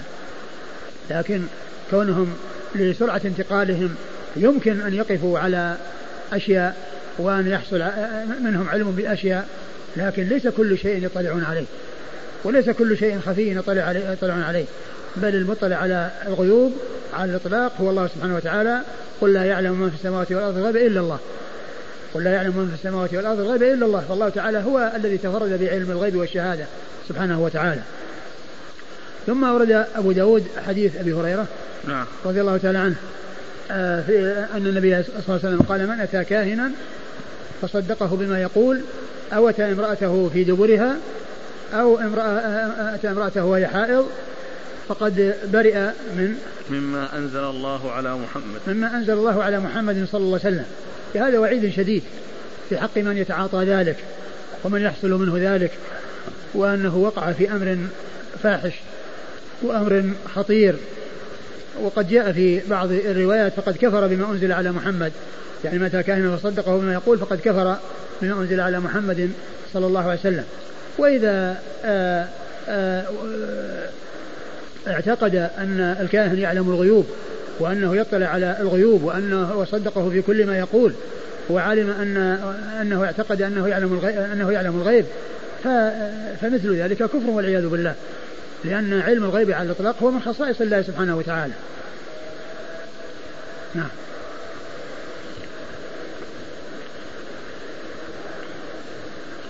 قال حدثنا موسى بن إسماعيل موسى بن إسماعيل التبوذكي ثقة أخرجه أصحاب كتب الستة. عن حماد عن حماد بن سلمة بن دينار ثقة أخرجه البخاري تعليقا ومسلم وأصحاب السنة. قال حا وحدثنا مسدد حال التحويل من إسناد إلى إسناد ومسدد بن مسرهد البصري ثقة أخرج حديثه البخاري وأبو داود والترمذي والنسائي. عن يحيى. يحيى بن سعيد القطان البصري ثقة أخرجه أصحاب كتب الستة. عن حماد بن سلمة عن حكيم الأثرم. عن حكيم الأثرم وهو؟ فيه لين أخرج له أصحاب السنن. فيه لين أخرج له أصحاب السنن. عن أبي تميمة. عن أبي تميمة وهو؟ طريف بن مجالد ثقة أخرج له البخاري. طريف بن مجالد. طريف بن مجالد وهو ثقة أخرج له البخاري وأصحاب السنن. البخاري وأصحاب السنن. عن أبي هريرة عبد الرحمن بن صخر الدوسي صاحب رسول الله صلى الله عليه وسلم وأكثر الصحابة حديثا على الإطلاق رضي الله عنه وأرضاه. هذا بالنسبة للكاهن يعني ظاهر الكفر إذا كان لأنه يدعي علم الغيب. من أتى امرأته حائضا أو امرأة في دبرها. هذا لا شك أنه من أكبر المعاصي ومن أعظم المعاصي. وإذا كان استحلالا فإنه يكون كفرا. وإذا كان غير استحلال فإنه معصية من من أكبر المعاصي. قوله فقد برئ مما أنزل الله على محمد. طبعا هذا وعيد شديد. وقضية الكفر إنما يكون في حق من استحل أو من اعتقد أن غير الله عز وجل يعلم الغيب وعول على الكهان وصدقهم في كل ما يقولون وقصدهم وعرف أنهم ودع أنهم أو اعتقد أنهم يخبرون بالمغيبات. نعم. قال رحمه الله تعالى باب في النجوم. قال حدثنا أبو بكر بن أبي شيبة ومسدد المعنى قال حدثنا يحيى عن عبيد الله بن الأخنس عن الوليد بن عبد الله عن يوسف بن ماهك عن, عن ابن عباس رضي الله عنهما أنه قال قال رسول الله صلى الله عليه وعلى آله وسلم من اقتبس علما من النجوم اقتبس شعبة من السحر زاد ما زاد. أعد قال حدثنا أبو بكر بن أبي شيبة ومسدد المعنى قال حدثنا يحيى عن عبيد الله بن الأخنس عن الوليد بن عبد الله عن يوسف بن ماهك عن ابن عباس رضي الله عنهما أنه قال قال رسول الله صلى الله عليه وآله وسلم من اقتبس علما من النجوم اقتبس شعبة من السحر زاد ما زاد. ثم ورد أبو داود باب في النجوم. أي في تعلم التنجيم وعلم التنجيم منه ما يكون حرام ولا يسوق ويكون كفرا وشركا وذلك بأن يعتقد أن, أن, النجوم لها تأثير والكواكب لها تأثير في المخلوقات وأنها تؤثر وأنها فاعلة فهذا كفر بالله. وأما إذا أريد بعلم النجوم أو معرفة الأوقات ومعرفة الجهات جهة القبلة ومعرفة جهة السير في الليل فإن هذا لا مانع منه ولا بأس به. والله عز وجل قال أخبر أن قال وعلامات وبالنجم هم يهتدون. وبالنجم هم يهتدون. وهو الذي جعل لكم النجوم التي تهتدون بها في ظلمات البر والبحر. قد فصلنا لكم الآيات لعلكم تعلمون لعلكم تعلمون. فهذا آه، مباح. وهذا سائغ والناس يستدلون بالنجوم على جهة آه، السير وعلى جهة القبلة. وإذا حصل لهم أن ضاعوا في الفلاة نظروا في النجوم في مطالعها ومغايبها والنجوم الثابتة التي آه، تكون مستقرة فيعرفون بذلك جهة القبلة ويهتدون إلى جهة القبلة وإلى كذلك جهة السير. إلى جهة القبلة في صلاتهم حيث يتجهون إليها يعرفون ذلك بالنجوم وكذلك جهة السير. إذا التبس عليهم الأمر ولا يعرفون الشمال من الجنوب والشرق من الغرب بالنجوم. النجوم تطلع من الشرق وتغرب في الغرب ويعرف بذلك أيضا الشمال والجنوب. فهذا لا بأس به. وإنما الذي هو محذور العلم الذي يكون به آه، آه، آه، اعتقاد أن الكواكب تؤثر وأن النجوم تؤثر وأن لها تأثير وينسبون التأثير في الكون إليها فهذا هو الأمر المحرم وهو الأمر السائغ وهو المذموم. ثم ورد حديث ابن عباس من اقتبس شعبة من النجوم فقد اقتبس شعبة من السحر زاد ما زاد. وهذا في المذموم. فاقتبس شعبة شعبة من السحر يعني كما أن السحر مذموم فكذلك أيضا هذا مذموم زاد ما زاد يعني كلما زاد من هذا التعلم فإنه يزيد يعني بشعبة من السحر وكلما زاد من هذا فإنه يزيد يعني من هذا. نعم. قال حدثنا أبو بكر بن أبي شيبة. أبو بكر بن أبي شيبة عبد الله بن محمد. وهو ثقة أخرجه أصحاب كتب الستة إلا الترمذي ومسدد ومسدد بن مسرهد مر ذكره عن يحيى عن عبيد الله بن الأخنس يحيى القطان مر ذكره وعبيد الله بن الأخنس ثقة أخرج له صدوق صدوق أخرج له أصحاب الكتب صدوق أخرجه أصحاب الكتب الستة. عن الوليد بن عبد الله. عن الوليد بن عبد الله وهو ثقة أخرجه أبو داود وابن ماجه. ثقة أخرجه أبو داود بن ماجه. عن يوسف بن ماهك. عن يوسف بن ماهك وهو ثقة أخرجه أصحاب الكتب. ثقة أخرجه أصحاب الكتب الستة. عن ابن عباس. عن ابن عباس عبد الله بن عباس بن عبد المطلب ابن عم النبي عليه الصلاة والسلام وأحد العباد له الأربعة من الصحابة الكرام وأحد السبعة المعروفين بكثرة الحديث عن النبي صلى الله عليه وسلم ورضي الله تعالى عنهم وأرضاهم. قال حدثنا القعنبي عن مالك عن صالح بن كيسان عن عبيد الله بن عبد الله عن زيد بن خالد الجهني رضي الله عنه أنه قال صلى لنا رسول الله صلى الله عليه وعلى آله وسلم صلاة الصبح بالحديبية في إثر سماء كانت من الليل. فلما انصرف أقبل على الناس فقال هل تدرون ماذا قال ربكم؟ قالوا الله ورسوله أعلم. قال قال أصبح من عبادي مؤمن بي وكافر. فأما من قال مطرنا بفضل الله وبرحمته فذلك مؤمن بي كافر بالكوكب. وأما من قال مطرنا بنوء كذا وكذا فذلك كافر بي مؤمن بالكوكب. ثم ورد أبو داود حديث زيد بن خالد الجهني رضي الله عنه أن النبي صلى الله عليه وسلم صلى لهم أي صلى بهم صلاة الصبح الفجر في الحديبية على إثر سماء كانت من الليل يعني على إثر مطر على إثر مطر يعني حصل في الليل فقال عند ذلك رسول الله صلى الله عليه وسلم أتدرون ماذا قال ربكم؟ قال الله ورسوله أعلم. قال أصبح من عبادي مؤمن بي وكافر. فأما من قال مطرنا بفضل الله ورحمته فذلك مؤمن بي كافر بالكوكب. من قال مطرنا بفضل الله ورحمته ونسب الفضل إلى الله وأن النعمة من الله والتفضل منه سبحانه وتعالى وأن ما بالناس من نعمة إلا فهي منه. كما قال وإن تعدوا نعمة الله لا تحصوها وما بكم من نعمة فمن الله. فذلك مصيب وآت بالكلام الصحيح الذي أصاب فيه وأحسن فيه لأنه نسب الفضل إلى المتفضل ونسب النعمة إلى المنعم سبحانه وتعالى. وأما من قال مطرنا بنوء كذا وكذا فذلك كافر بمؤمن بالكوكب. وقوله مطرنا بنوء كذا وكذا آه، فيه تفصيل. أن أريد بالنوء وهو النجم أن أن أن أن النجوم مؤثرة وأن ما يحصل من مطر هو من تأثير النجوم فهذا كفر بالله عز وجل. وأما إذا أريد بذلك أن الله تعالى قدر وقضى وجرت العادة بأن الأمطار تكون في الأشهر الفلانية وفي الأوقات الفلانية وأنها تكثر في وقت كذا وتقل كذا أو أنها إذا جاءت في هذا الوقت يكون لها نفع. إذا جاءت في الشتاء والربيع وأما إذا جاءت في الصيف فهي آه، مع حرارة الشمس ومع شدة الحرارة ما يكون لها آه، الفائدة الكبيرة في آه، نبات النبات وكثرة المراعي. فإذا أريد به أن الله قدر أن يكون يعني في طلوع النجم الفلاني أو بعد أو في الوقت الفلاني فإن هذا لا بأس به. سائغ. ولكن كون الإنسان يعبر وينسب ذلك إلى تلك الأوقات دون أن يضيف ذلك إلى الله عز وجل يعني هذا نقص.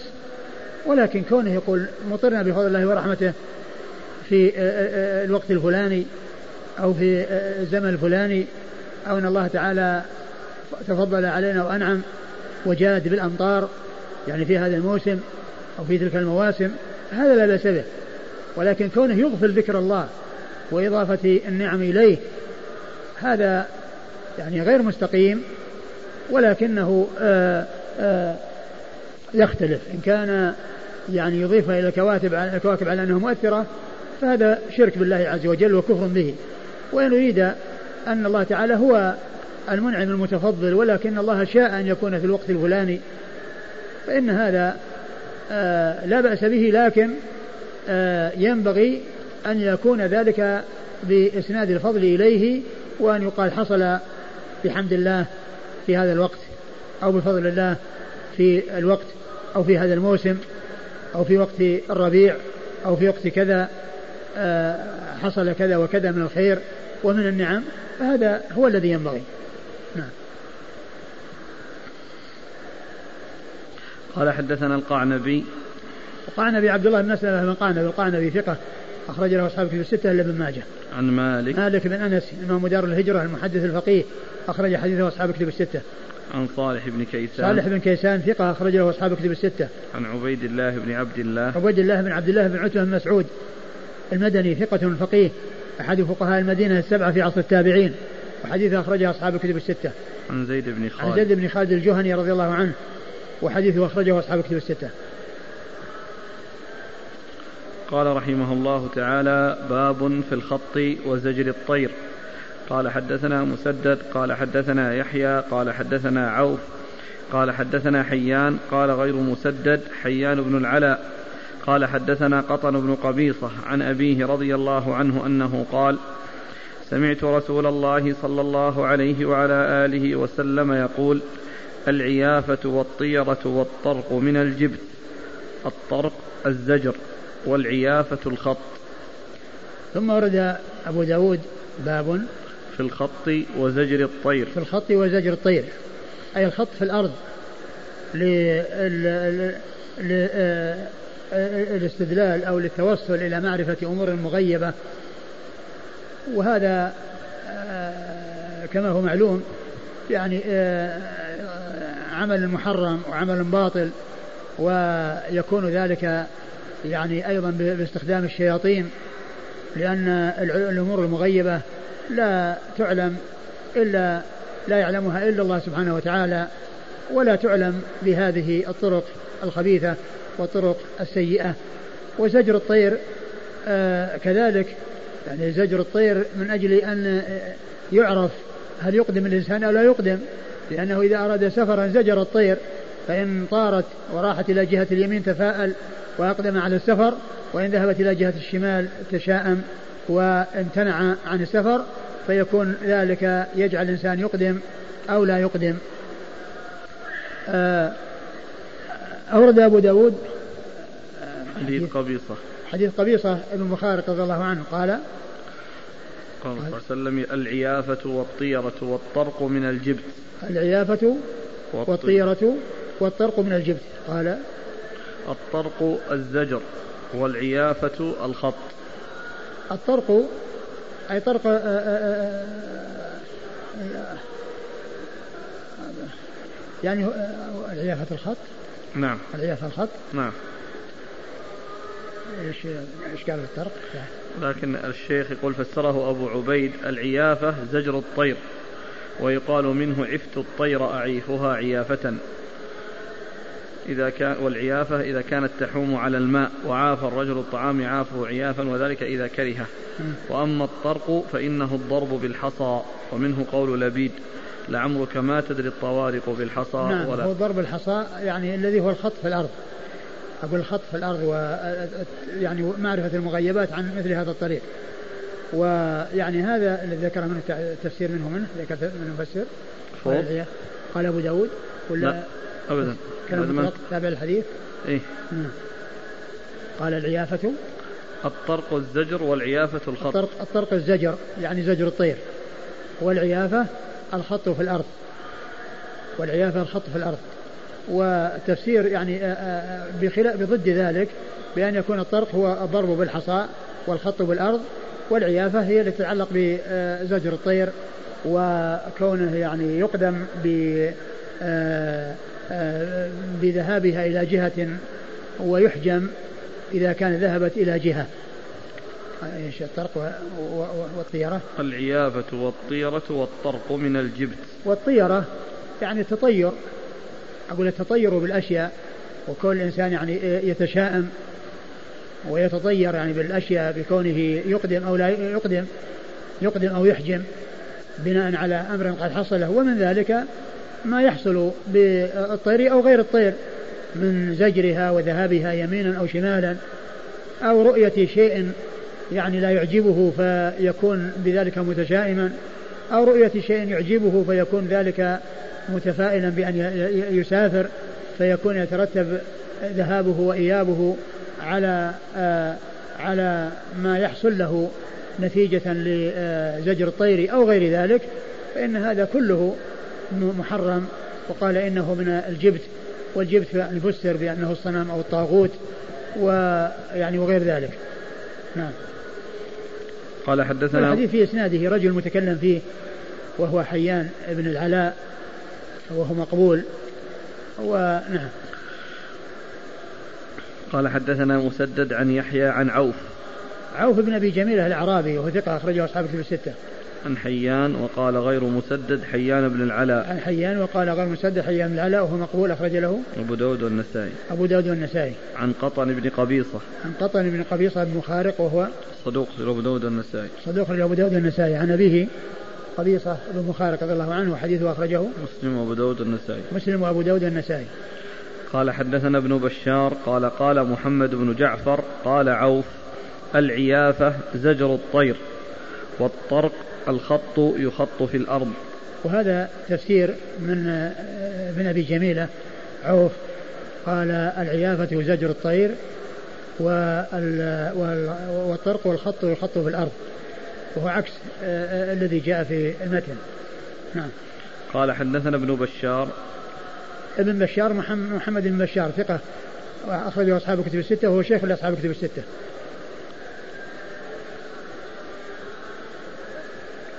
محمد بن بشار ملقب بندار عن نعم. محمد بن جعفر. محمد بن جعفر الملقب غندر ثقة أخرجه أصحاب الكتب الستة. عن عوف. عن عوف مر ذكره. قال حدثنا مسدد وهذا يسمونه مقطوع في علم المصطلح. الإسناد الذي ينتهي متنه إلى من دون الصحابي يقال له مقطوع وهذا غير المنقطع لأن المقطوع من صفات المتون وأما المنقطع من صفات الأسانيد يعني يقال إسناد منقطع يعني فيه محذوف وعلة بالانقطاع يعني فيه واسطة ساقطة. وأما المقطوع فهو اسم للمتن الذي انتهى إلى من دون الصحابي. لأنه إذا انتهى إلى الصحابي يقال له موقوف وإذا انتهى إلى النبي صلى الله عليه وسلم يقال له مرفوع وإذا انتهى إلى من دون الصحابي يقال له مقطوع. نعم.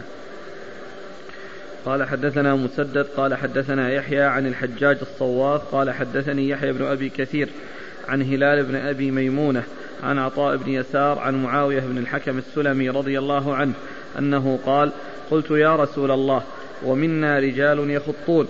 قال كان نبي من الأنبياء يخط فمن وافق خطه فذاك. ثم أورد أبو داود حديث معاوية بن الحكم السلمي وهو طويل ولكن أبا داود أورد هذه القطعة منه المتعلقة بالخط بالأرض لأنه ترجم عنده باب الخط وزجر الطير والعيافة وزجر الطير فهنا أتى به من أجل الخط. وقال يعني آه، وكان النبي آه، وهو الحديث الطويل الذي في صحيح مسلم الذي في قصة أنه جاء وأنه عطس يعني و يعني آه، تكلم في الصلاة فجعل الناس يعني يعني ينظرون إليه ويضربون أفخاذهم. ثم بعد ذلك بعدما سلم الرسول صلى الله عليه وسلم قال أن الصلاة لا شيء من كلام الناس إنما هي ذكر الله كذا وكذا فسأله أسئلة. وكان منها أن من أناس كانوا يأتون الكهان قال فلا تأتهم وإن الناس يخطون قال قد كان نبي يخط فمن وفق خطه فذاك. وقوله كان نبي يخط هذا يدلنا على أن نبي من أنبياء الله عز وجل آه يعني آه أوحى الله إليه أو جعله يعني يقوم بهذا العمل الذي هو الخط ويحصل له ما يحصل بسبب ذلك وأن غيره ليس له ذلك. ولهذا علق ذلك على أمر لا يمكن آه، آه، آه، الوقوف عليه ومعرفته. قال فمن وافق خطه فذاك. ومن المعلوم أنه لا يمكن أن يقال أنه وافق الخط. فإذا ذلك غير سائغ فيكون متفقا مع النصوص الأخرى الدالة على أنه لا يستعمل الخط في الأرض. وإنما هذا من إخبار عن أمر مغيب مضى وأن نبيا من الأنبياء كان يخط. نعم. فمن وافق خطه فذاك. وافق خطه فذاك يعني خط ذلك النبي. يعني فإنه قد أصاب أو حصل له آه، الإصابة. لكن كما هو معلوم هذا تعليق على شيء لا يمكن الوصول إليه والوقوف عليه. وهذا والنتيجة أنه لا يجوز الإنسان يخط في الأرض. قال حدثنا مسدد عن يحيى عن الحجاج الصواف حجاج الصواف ثقة أخرجه أصحاب أصحاب الكتب الستة. عن يحيى بن أبي كثير. يحيى بن أبي كثير الإمامي ثقة أخرجه أصحاب الكتب الستة. عن هلال بن أبي ميمونة. هلال بن أبي ميمونة ثقة أخرجه أصحاب الكتب. نعم. أخرجه أصحاب الكتب الستة. عن عطاء بن يسار. عطاء بن يسار ثقة أخرجه أصحاب الكتب الستة. عن معاوية بن الحكم السلمي. عن معاوية بن الحكم, الحكم السلمي رضي الله عنه وحديث أخرجه مسلم. البخاري في جزء القراءة ومسلم. البخاري في جزء القراءة ومسلم. وأبو داود والنسائي. وأبو داود والنسائي. قال رحمه الله تعالى باب في الطيرة قال حدثنا محمد بن كثير قال أخبرنا سفيان عن سلمة بن كهيل عن عيسى بن عاصم عن زر بن حبيش عن عبد الله بن مسعود رضي الله عنه عن رسول الله صلى الله عليه وآله وسلم أنه قال الطيرة شرك الطيرة شرك ثلاثة وما منا إلا ولكن الله يذهبه بالتوكل. ثم أورد أبو داود هذه الترجمة وهي في الطيرة. والطيرة هي حصول التطير والتشاؤم والتفاؤل وأن آه الإنسان يعني قد يقدم على شيء بسبب هذا الذي حصل وقد يحجم عنه بشيء بسبب هذا الذي قد حصل.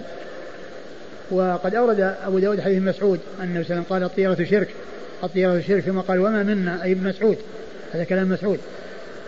وما منا إلا ولكن الله يذهبه بالتوكل. يعني من ينقدح في ذهنه شيء من هذا؟ لكنه لا يكون بالتعويل على زجر طير أو خط في الأرض أو ما إلى ذلك فإن هذا محرم لا يسوق. ولكنه قد ينقدح. يعني في ذهن الإنسان يعني شيء من من مما يكون يعني فيه مسرة أو مما يكون فيه مضرة. ولكن كل إنسان يعتمد على الله ويضيف الأمور إلى الله عز وجل ويتوكل عليه سبحانه وتعالى فإن ذلك يذهب كل ما ينقدح في ذهن في ذهنه من شيء لا يريده ومن شيء هو يكرهه ويبغضه باعتماده على الله وتوكله عليه يزول يعني ذلك الشيء الذي قد يعرض للإنسان ولكنه ليس من قبيل آه ذلك الذي ورد فيه آه آه الشرع ببيان حرمته. يعني في كل إنسان آه يقدم أو يحجم بناء على ما حصله من زجر طير أو من رؤية شيء يعني يسره أو يسوءه أو ما إلى ذلك. فإن هذا من الأمور التي لا يجوز الإنسان أن يفكر فيها وأن يبني عليها وإنما يأخذ بالأسباب المشروعة ويتوكل على الله سبحانه وتعالى وما قدره الله وقضاه فإنه لا بد لا بد وأن يكون ما شاء الله كان وما لم يشاء لم يكن. نعم. قال حدثنا محمد بن كثير. محمد بن كثير العبدي ثقة أخرجه أصحاب كتب الستة. عن سفيان. سفيان هو بن سعيد بن مسروق الثوري ثقة أخرجه أصحاب كتب الستة. عن سلمة بن كهيل. سلمة بن كهيل ثقة أخرجه أصحاب كتب الستة. عن عيسى بن عاصم. عن عيسى بن عاصم وهو ثقة أخرج البخاري في الأدب المفرد وأبو داود والترمذي وابن ماجه. ثقة أخرجه البخاري في الأدب المفرد وأبو داود والترمذي وابن ماجه. عن زر بن حبيش. زر بن حبيش ثقة أخرجه أصحاب كتب الستة. عبد الله بن مسعود. عن عبد الله بن مسعود الهذلي صاحب رسول الله صلى الله عليه وسلم وحديثه أخرجه أصحاب كتب الستة. قال حدثنا محمد بن المتوكل العسقلاني والحسن بن علي قال حدثنا عبد الرزاق قال أخبرنا معمر عن الزهري عن أبي سلمة عن أبي هريرة رضي الله عنه أنه قال قال رسول الله صلى الله عليه وعلى آله وسلم لا عدوى ولا طيرة ولا صفر ولا هامة فقال أعرابي ما بال الإبل تكون في الرمل كأنها الظبا فيخالطها البعير الأجرب فيجربها قال فمن أعدى الأول؟ قال معمر. قال الزهري فحدثني رجل عن أبي هريرة رضي الله عنه أنه سمع رسول الله صلى الله عليه وآله وسلم يقول لا يريدن ممرض على مصح. قال فراجعه الرجل. فقال أليس قد حدثتنا أن النبي صلى الله عليه وآله وسلم قال لا عدوى ولا صفر ولا هامة؟ قال لم أحدثكموه قال الزهري قال أبو سلمة قد حدث به وما سمعت أبا هريرة رضي الله عنه نسي حديثا قط غيره. ثم ورد أبو داود حديث أبي هريرة. النبي صلى الله عليه وسلم قال لا عدوى ولا طيرة. لا عدوى ولا طيرة. ولا هامة ولا صفر. والعدوى المنفية هو اعتقاد يعني كون هذه الأمور أو هذه الأشياء التي يكون بها الاختلاط واتصال بعضها ببعض أنها معدية بطبعها. وهذا منفي لا شك لأن لأن وجود المريض الذي به مرض معدي بجنب الصحيح قد يكون سببا في الانتقال ولكنه ليس بلازم أن يكون ذلك فقد يوجد السبب ويتخلف المسبب بإذن الله عز وجل. فاعتقاد أنها أنها يعني العدوى حاصلة بالطبع وأن هذا يعني شيء آه، يعني لازم. هذا باطل ليس بصحيح هذا المنفي وأما كون الاعتقاد آه، آه، وجود المريض مع الصحيح قد يجعله الله سببا في انتقال العدوى وقد يوجد الاتصال ولا يوجد عدوى. يبقى المريض يعني مرض فيه والصحيح يسلم من مرض المريض. فذلك حاصل وواقع لأن الأمر ليس جاريا على الطبع وأنه مجرد اختلاط المريض بالصحيح يعديه بل الأمر يرجع إلى مشيئة الله وإرادته فإن شاء أن يعدي أعدى وإن شاء لا يعدي لم يعدي. وكل ذلك يرجع إلى مشيئة الله وإرادته. لكن الأخذ بالأسباب مطلوب. وقد جاء في حديث عمر أو جاء في قصة عمر لما ذهب إلى الشام وكونه استشار الصحابة واختلفوا منهم يقول أقدم أقدم أقدم على الطاعون ومن يقول لا لا تقدم. وانتهى أمره أن لا يقدم. وبعد ذلك علم في الحديث الذي عن جاء عن عبد الرحمن بن عوف من أنه إذا وقع والناس في بلد لا يخرجون فرارا منه وإن وقع وهم خارج البلد فلا يدخلون عليه فلا يدخلون عليه. يعني من أنهم يأخذون بالأسباب. والذي قدره الله تعالى لابد أن يكون. فالعدوى يعني ليست الأمور آه، آه، معدية بطبعها أو بمجرد التقاء المريض يعني يحصل له. فإن ذلك سبب من الأسباب. وقد يتخلف السبب. قد يتخلف المسبب مع وجود السبب. وقد يعني يحصل المسبب مع وجود السبب. وكل ذلك يرجع إلى مشيئة الله وإرادته وقدرته سبحانه وتعالى. وقد جاء في الحديث فر من المجذوم فرارك من الأسد ولا يريد, يريد ممرض على مصح ولا تنافي بينها لأن المنفي غير المثبت.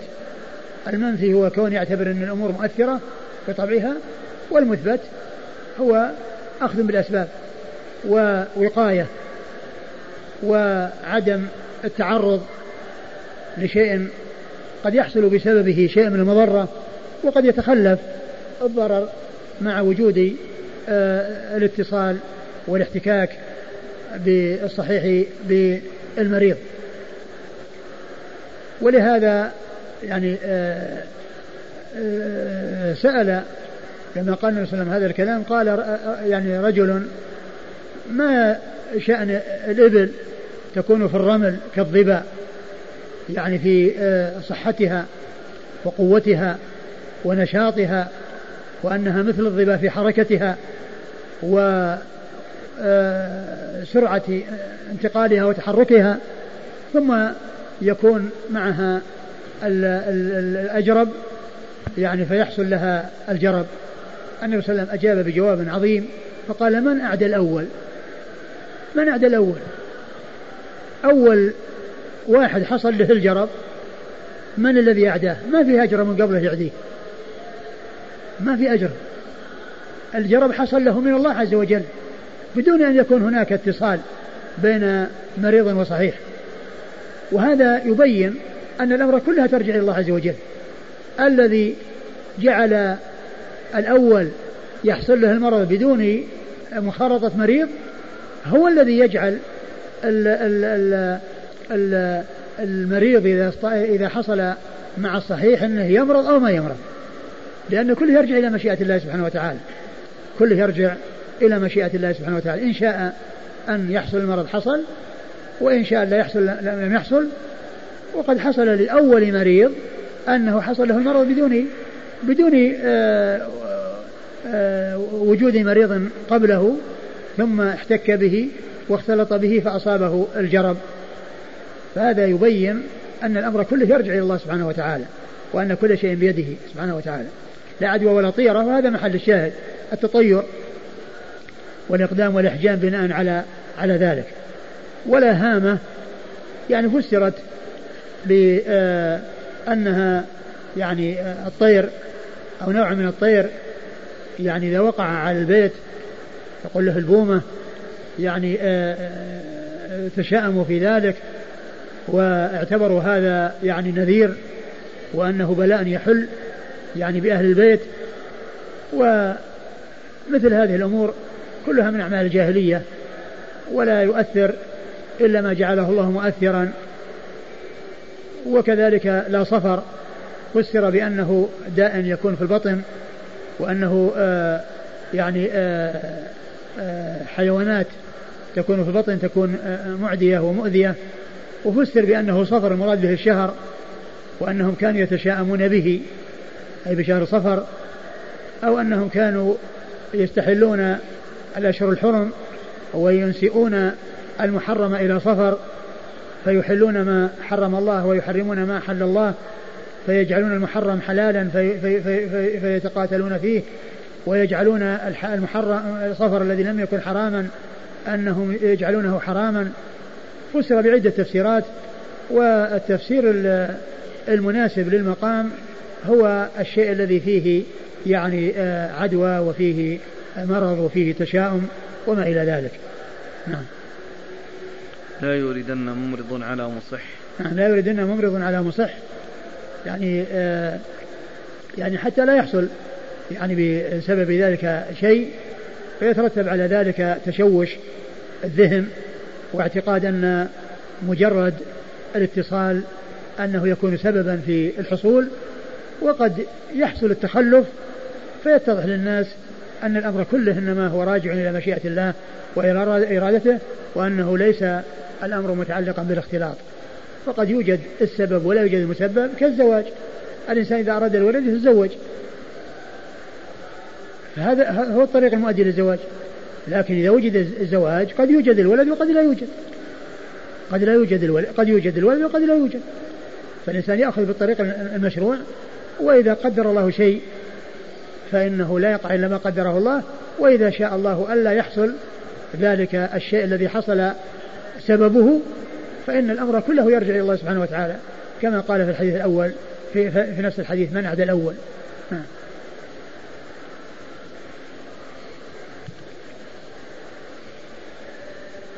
قال قال بعده في أبي هريرة؟ قال معمر قال الزهري فحدثني رجل عن أبي هريرة رضي الله عنه أنه سمع رسول الله صلى الله عليه وسلم يقول: لا يريدن ممرض على مصح. قال فراجعه الرجل. فقال: أليس قد حدثتنا أن النبي صلى الله عليه وعلى آله وسلم قال: لا عدوى ولا صفر ولا هامة؟ قال لم أحدثكموه. قال الزهري قال أبو سلمة قد حدث به. وما سمعت أبا هريرة رضي الله عنه نسي حديثا قط غيره. وهذا ثناء على أبي هريرة ودال على كمال حفظه رضي الله عنه لأن مع كثرة محفوظه وكثرة أحاديثه يقول عنه أبو سلمة بن عبد الرحمن بن عوف وهو من من أكثر الرواية عنه ما سمعت أو ما علمت أن أبا هريرة نسي حديثا قط إلا هذا الحديث. هذا دال على مدحه ومع كثرة حديثه وكثرة حفظه وأن نسيانه بهذه القلة القليلة النادرة هذا دال على كمال حفظه وكمال علمه رضي الله تعالى عنه وأرضاه. نعم.